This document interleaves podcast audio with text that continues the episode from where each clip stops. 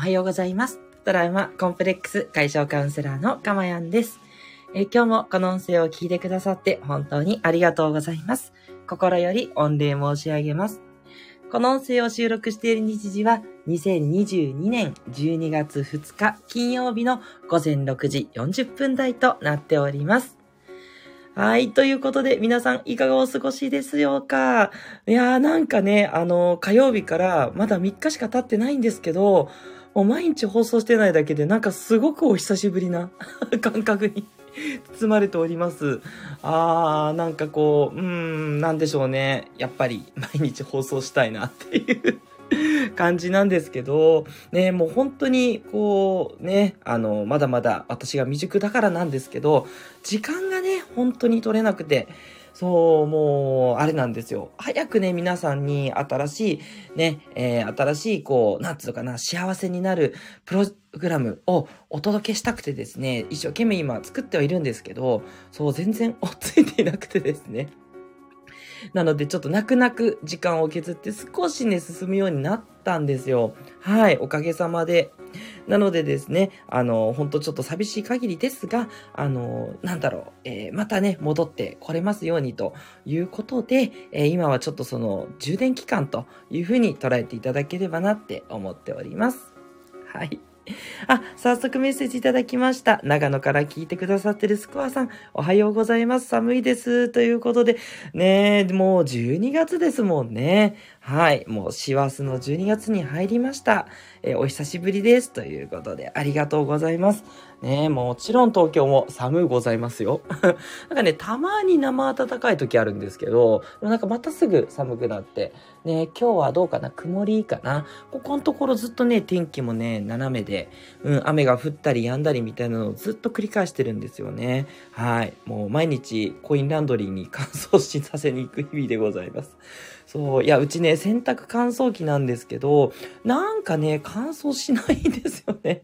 生乾きっていうんですか。それで、もうちょっと長くね、してみればいいのかもしれないんですけど、でもね、結構何時間もやってるんですよ。それってダメなんで、もう近くのコインランドリー持ってったら30分ぐらいでガッと綺麗に乾くんで、ね、ちょっとお金かかっちゃうんですけどね、やってるんですよ。ね。はい。なので、あの、ね、姫ちゃんに教わった通りですね、この300円ぐらいかけるんですけど、この300円のおかげでもほかほかの、えーあったかい衣服が手に入ってるなって言ってね、感謝をしておりますよ。はい、えーそんなね、えー姫ちゃんとの、えーコラボがいよいよ近づいてまいりました。12月4日、えー日曜日ですね、夜の21時からね、えーウェブのですね、えー画面を使って、えーライブの放送でお届けいたします。はい。で、私ですね、えー顔出しします。っていうと若干三角でして、顔出しするんですが、すいません。顔バレしちゃうとまずいので、顔は出てるんですけど、あの、薄い髪の毛とかね、見れてるんですけど、えー目はね、ちょっと隠した状態で、はい、サングラスをかけて登場いたします。サングラスって言っても、あの、本当のサングラスじゃなくて、あの、よくあるじゃないですか。あの、目を隠す、あの、画面上でね、隠すやつ。あれ使いますんでね。あとほとんど見えますんでね。はい。まあ、ニーズないと思うんですけど、え、どんな人なんだろうって思う人はね、ぜひとも来ていただきたいと 思いますね。はい。ね、昨日ね、内容について相談したんですけど、いやー、ほんと、心温まるね、幸せな内容になること間違いなしですね。はい。日曜日の夜をね、もう吹き飛ばして、あったかいね、時間ね、あったかいんだから、みたいなね、そんな時間を作りたいと思っておりますので、ぜひぜひね、あの、多くの方に来ていただけたら嬉しいな、なんて思っておりますよ。はい。ね。で、いつも通りね、あの、質問とかも受け付けられますので、聞いててね、もっとこういうこと知りたいとか、姫ちゃんにこういうこと聞いてみたいってありましたらね、どんどんお寄せください。で、時間的にはだいたい40分ぐらいを予定してるんですけど、姫ちゃん曰く、いやー、私いつも喋りすぎて1時間いっちゃうのよねっって言ってたんで、えー私と同じタイプですね。どんどんどんどん長くなっちゃう。話してて楽しくなっちゃうタイプなんで、まあ、ちょっと1時間は覚悟していただけるとと 思っております。あ、もちろん途中からの参加、途中での離脱、全然 OK です。何も言わずにね、あの、去っていただいて大丈夫ですのでね、遠慮なく、あの、入ってきて、遠慮なく去っていただければというふうに思っておりますよ。はい。あスコアさんから、こちらもです。洗濯物は乾きません。最終手段、私します。ということで、え、私何を、何をするでしょう？ね。え、えーあ、最終手段、私しますかな。なんだろう？ね。え、ランドリーじゃないですかね。あ、そう、あ、そうですよね。コインランドリー、やっぱりいいですよね。そうなんですよね。もう無理ってなったらやっぱそうなりますよね。そう。あとは、あの、うちとちょっと同じタイプかわかんないんですけど、あの、洗濯乾燥機の場合、あの、毎回その、えー、なんか綿とかがついちゃうところ、あの、埃がついちゃうとこあるんですけど、そこを掃除、掃除しておかないと乾燥しにくくなるそうなんで、その掃除はぜひね、毎回毎回やってみてくださいね。はい。でもね、掃除してもうちダメなんですよね。なんか生乾き？うん。あの、嫌なやつあるじゃないですか。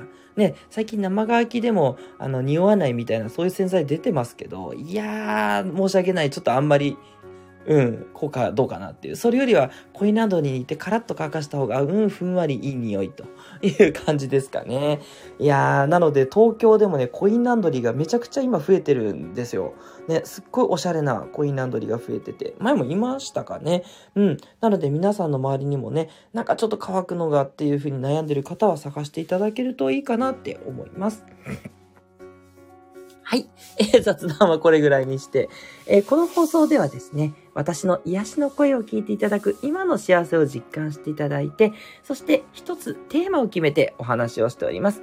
そのテーマの内容をね、自然とあなたが感じて、気づいて、そして、えーやるようになります。ね。私の音声をいつもね、聞いていただいて、ちょっと今ね、感覚空いちゃってますけど、あの、アーカイブいっぱいありますのでね、気になった放送を聞いていただければですね、もういろんな、あ私の幸せのメソッドが、えー手に入って、未来永劫の幸せが手に入るという内容になっています。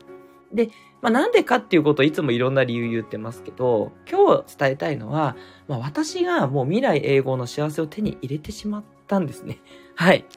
ね、まあなんでね、まあその秘密をね、えーいっぱいこう、なんだろうな、こう、しっかりとね、えーどんな方でも、えー幸せに向かっていけるプログラムっていうのを今作ってるわけなんですけれども、はい。それをね、あの、もちろんカウンセラー視点、そして、えいろんなね、え考え方、えあとはまあ私、あの、たまに言ってますかね、あの、習慣化のね、えーメソッドもすごくいろいろと学んでるので、このあたりもね、含めてね、いろんな、こう、なんていうのかな、複合的にやればですね、もう見えてるので、こうすれば幸せになるっていうね、方程式がね。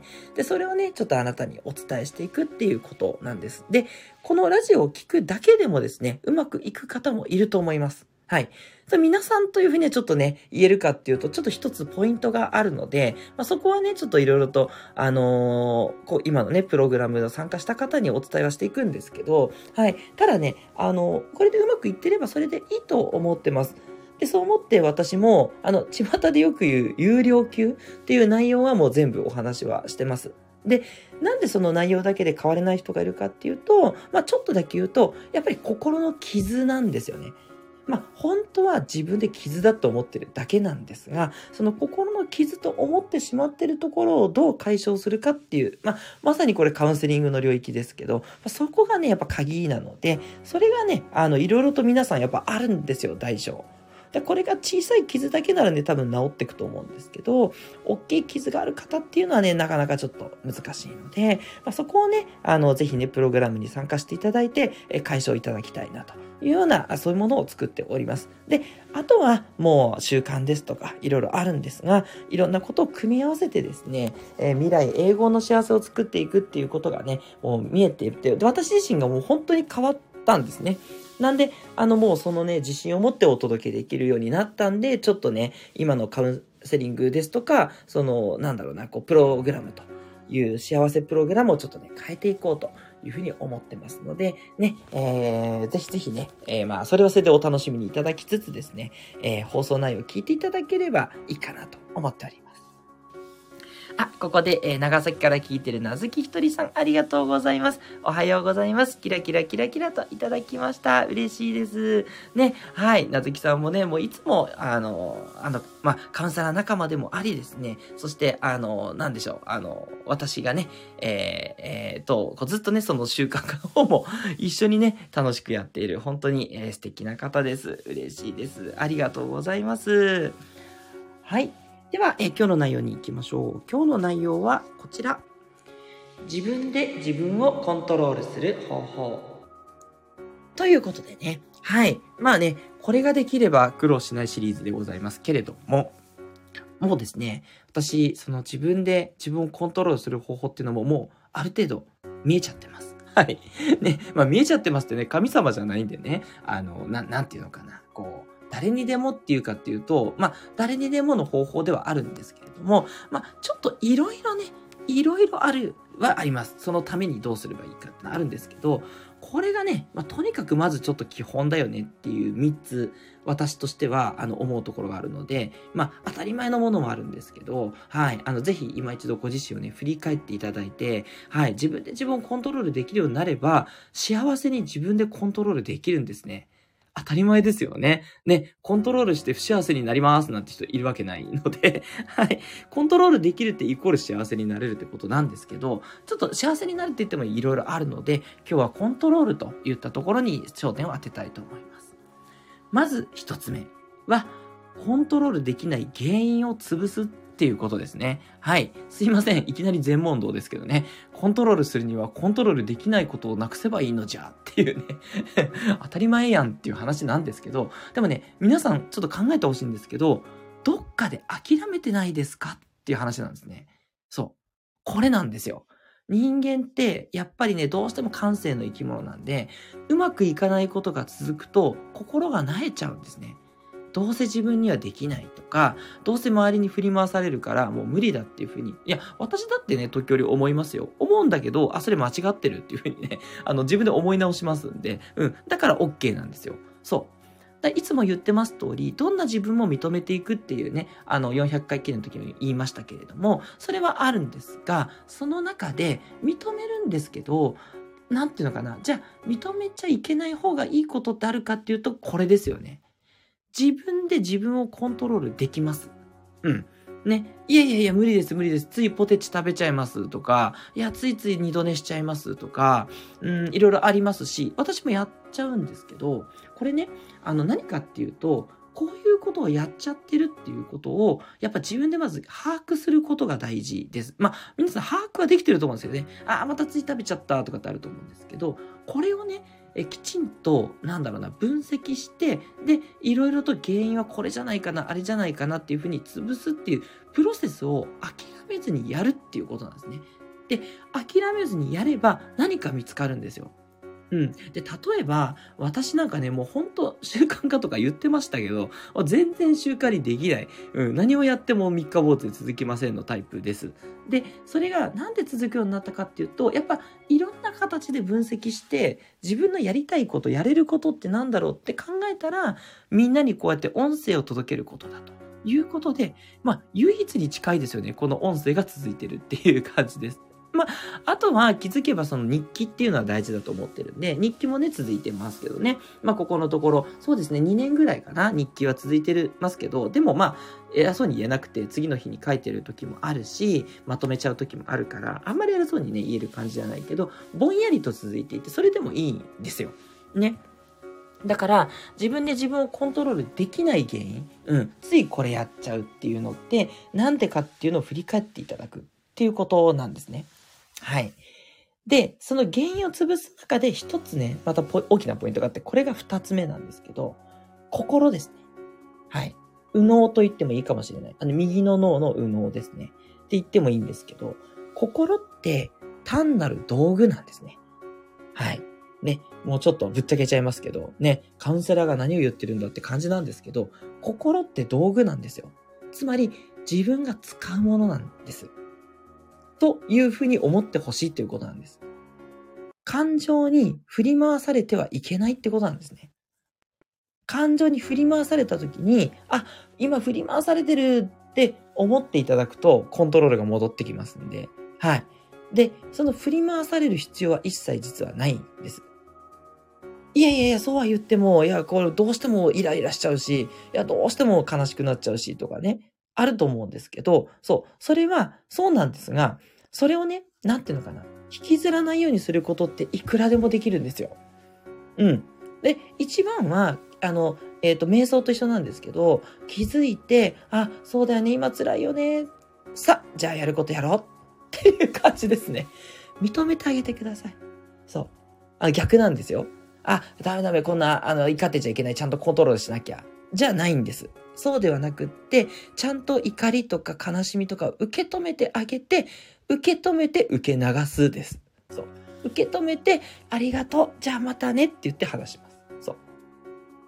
大体イライラとか悲しいとかって、あの、自分を守るっていうことなんですよね。うん。まあ、詳しくはね、あんまりちょっと、あれ、ちょっとこれ姫ちゃんと話したな、みたいな感じするんですけど、今日そこは置いといて。で、要はね、あの、そういったことが全部道具なんです。自分を守ってくれてる道具なんですね、感情って。それだけなんですよ。だから、そこに振り回されるんじゃなくて、それを使ってあげるだけ。うん。で、嬉しい感情って感じたいじゃないですか。あ、こうしたら嬉しいなっていう感情を自分で引き出すようなことをしてあげるだけなんですね。そう。だから、感情が先で動くんじゃなくて、動いて感情を作り出すって感じです。動いて幸せな感情を作り出す。悲しい感情じゃないことをしながら、そっちに向かっていく。だから、イライラすることがあっても仕事をしてると、なんかこう仕事に没頭できていいってあるじゃないですか。なんかその癒されるみたいな。うん。そういう感じですね。うん。そう。っていうふうにね、できるんですよ。うん。で、どうしてもできない。どうしてもって時は、やっぱりちょっとトラウマとかね。うん、コンプレックスにまつわるものっていうのがあるので、まあ、そういう時はぜひ私にご相談をということでね、いつでもレターをお待ちしてますっていうとこなんですけど、はい。なんですよ。ね。一つのね、羅針盤でしかないので、その羅針盤示してるだけなんで、そっちに行かなくてもいいっていうことなんですね。ついついね、自分の心の通りにしか動けないって思っちゃってる人いるんですけど、それだといつまで経っても自分をコントロールできないので、感情は別に従う必要はない。だけど、受け止めてあげないと暴走していくので、受け止めた上で、そうだよねって言って、ね、いや、夜中にポテチ食べたくなるよね、なるなる。よし、じゃあお風呂入ろうとかね。そう。ね、気持ちを受け止めて別にその気持ちに従う必要はないと。はい、これを知ってください。そして、三つ目。ね。えー、まあ、近いっちゃ近いんですけど、あの、基本的にコントロールしてるのって、左脳、左側の脳の理性なんですね。で、この理性くんなんですけど、理性くんね、やっぱり疲れます。はい。まあ脳ってね、疲れた感覚って皆さんあると思うんですけど、そう、疲れてくるとコントロールできなくなって暴走しがちなんですよ。つい食べ過ぎちゃったりとか、つい、なんだろうな、怒っちゃったりとか、うん。なんか何々しすぎちゃう。堕落しちゃうっていう。うん。で、それもね、まあ仕事終わった後に、ね、もうゆっくりネットフリックスをバーってたくさん見ちゃうとか、全然いいと思うんですね、私は。うん。いいんですけども、あの、ここっていう時にコントロールできないと嫌だなっていうことってあると思うので、どうするかっていうと3つ目。左脳の理性はきちんと休めてあげるっていうことが大事です。はい。だ定期的にね、休憩取りましょう。あの、スマホとか見てても休憩ならないんで、やっぱりですね、瞑想ということですね。はい。ということでですね、宣伝ではないんですが、来週はね、また誘導瞑想をこの時間でやりますので、はい。ぜひみんなで一緒にね、瞑想していただきたいですし、もうなんならね、ご自身で、なもう毎日でもね、私のあの誘導瞑想の過去回でもいいですし、あのね、もういっぱい YouTube に瞑想ありますから、ね、初心者の方は誘導瞑想。で、慣れてきたらね、あの、シンギングボールつって、チーンとかもいいですね。はい。すごい好きです。そういうのでもいいし、な、なんでもいいですよ。もういけるんだったらもちろん無音が良しということでですね、もうお寺にいるような感覚でですね、ただただぼーっとする。雑念が浮かんでもスーってするって。これがね、気持ちいいんですよ。そう。で、脳が、あの、回復しますんで、そうするとまたね、コントロールして、やるべきこと、やりたいことができるようになっていきます。なのでね、えー、もうとにかく、あの、で、普段はね、ゆったりとマインドフルにやるということも最近伝えてますけど、それをやっていただいて、で、それができなくなるとき、で、いいんです。あの、もうドーパミン暴走という感じでね、食べまくるとかたまにもいいし、あの、なんとかな、そうやって快感をね、得まくるっていうのもいいんですが、それがしょっちゅうになっちゃうと、やっぱりね、あの、ななんか幸せなのかどうなのかってね、なんかね、そっちになっちゃうんですよね。っていうのはちょっとコントロールできてないので、やっぱり休めてあげるっていうことですね。で、最後にね、3つちょっとお話ししたんですけど、で、一番大事なことっていうのは、コントロールすることと、まあ、あえてね、タガを外して楽しむっていうのも大事で、このバランスを取るっていうことなんですよ。コントロールできてる時っていうのは、セロトニンとオキシトシンですね。あの、いわゆる幸せホルモンなんですけど、なんかこうじわっとした喜びを感じている。うん。これができます。で、コントロールできない時って暴走してるんですけど、ね、まあ、エヴァで言うね、あのもう、あの、もう制御が効かない状態、アンコントローラブルになっちゃってるね、感じでね、こう、シンジ君が暴走するみたいなね、すいません、エヴァンゲリオン見てない人は何のことかという感じですけども、その暴走モードなんですけど、ただね、それって、あの、ドーパミンが出まくってるんで、それはそれで楽しい時間なんですね。